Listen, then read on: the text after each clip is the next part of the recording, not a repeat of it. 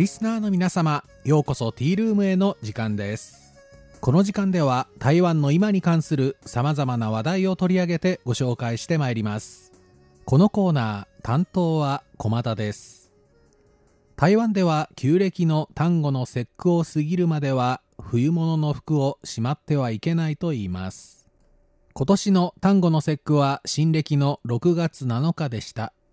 実際にこの言葉の通りと言いますか台湾は現在梅雨に入っていますが中旬から暑い日が増えすでに最高気温が各地で35度を超える日もありました。日中気温が30度半ばを超えますと少し歩いただけで汗が噴き出し喉が渇きます。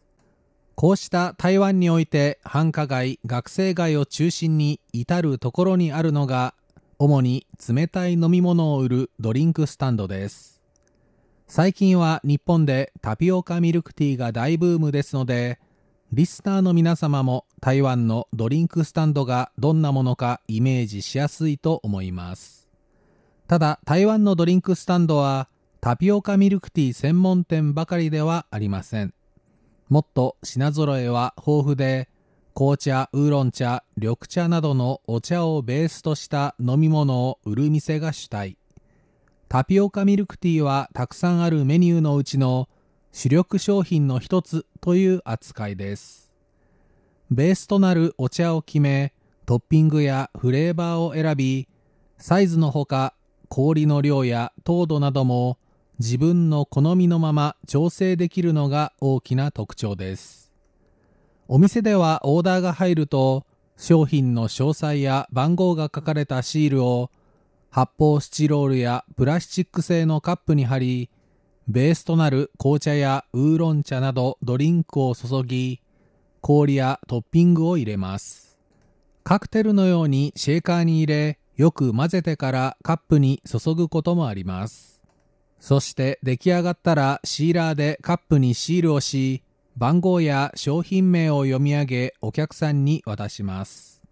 このほか各種フルーツのジュースを味わえるスタンドもありますが、いずれも小規模な店が多く、テイクアウトのみというお店が大半です。台湾ではこうしたドリンクスタンドのほか、カフェ、ウーロン茶などの温かいお茶をお茶受けと一緒にゆっくり飲むことができる茶芸館、そしてバーなど飲み物をお客さんに提供するお店を飲料、お店と書き飲料店と総称します。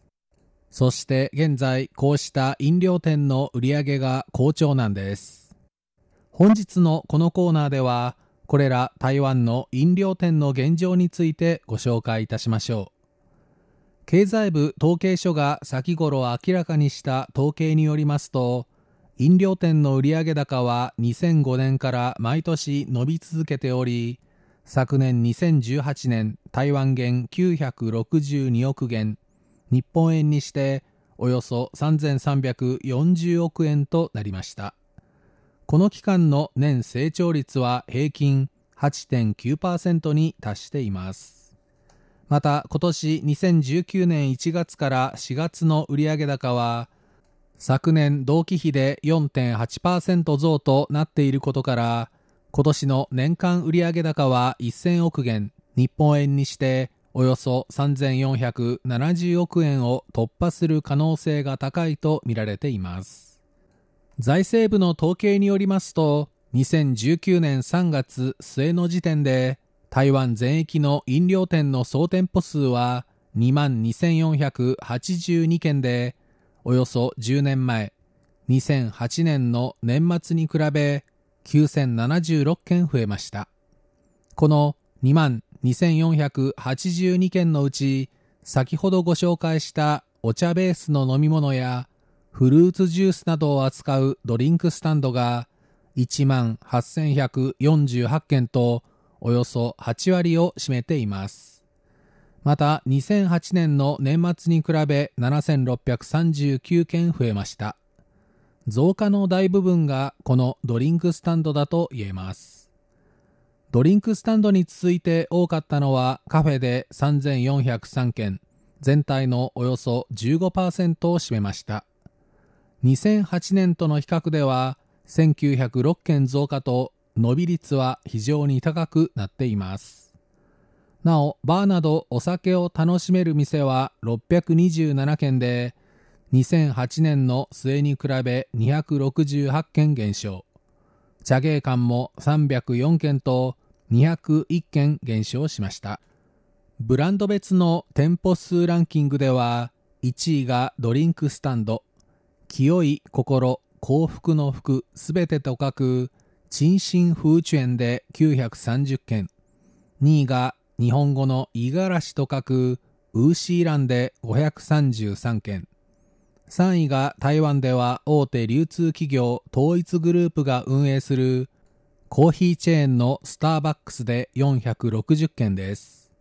なお、コーヒーチェーンのルイーザコーヒー、フレッシュのフルーツを使ったフルーツティーが人気のドリンクスタンド、イーファンも店舗を拡張しているようです。この結果、日本のリスターの皆様からしますと、台湾でお酒が飲める店が減っているということに驚かれたかもしれません。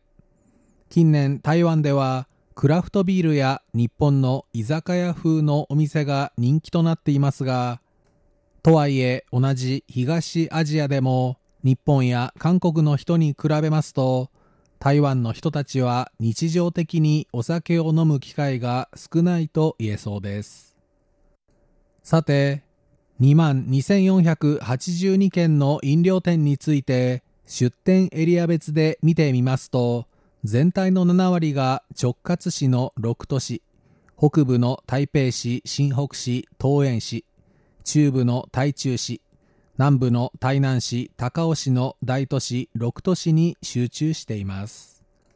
ただ、最も数が多いドリンクスタンドは、南部の高雄市が全体の16.3%、台南市が15.9%、台中市が14.1%と高くなりました。これは南部中部の気温が北部よりも高いことが理由と推測されています。一方でカフェ、茶芸館、バーの割合はいずれも台北市が他の自治体に大きな差をつけました。カフェは全体の25.5%と全体の4分の1となっているほか、茶芸館に至っては34.5%、バーも33.7%と3分の1を超えました。ドリンクスタンドとコーヒーチェーンの大きな伸びが飲料店自体の売上増を牽引していますが、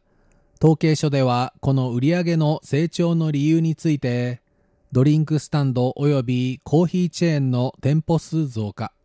各チェーンストアの新商品開発といった規模の拡大、企業努力を挙げました。このほか、モバイルデバイスの普及により、購入・支払いの利便性が向上したほか、食事・宅配サービスの台頭も追い上げになったと分析しています。数字だけ見ますと絶好調のドリンクスタンドですが、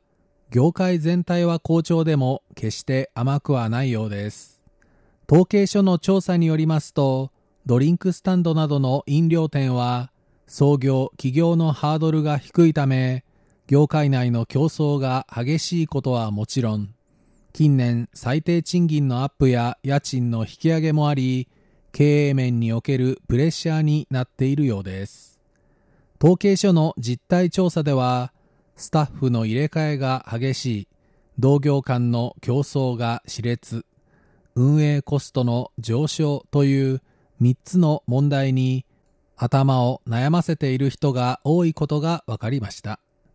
こうした激しい競争の中からタピオカミルクティーのように日本でも流行する新商品が生まれるかもしれません。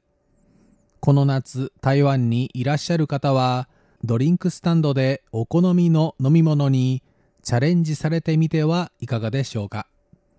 本日のようこそティールームへご案内は駒田でした。こちらは台湾国際放送です。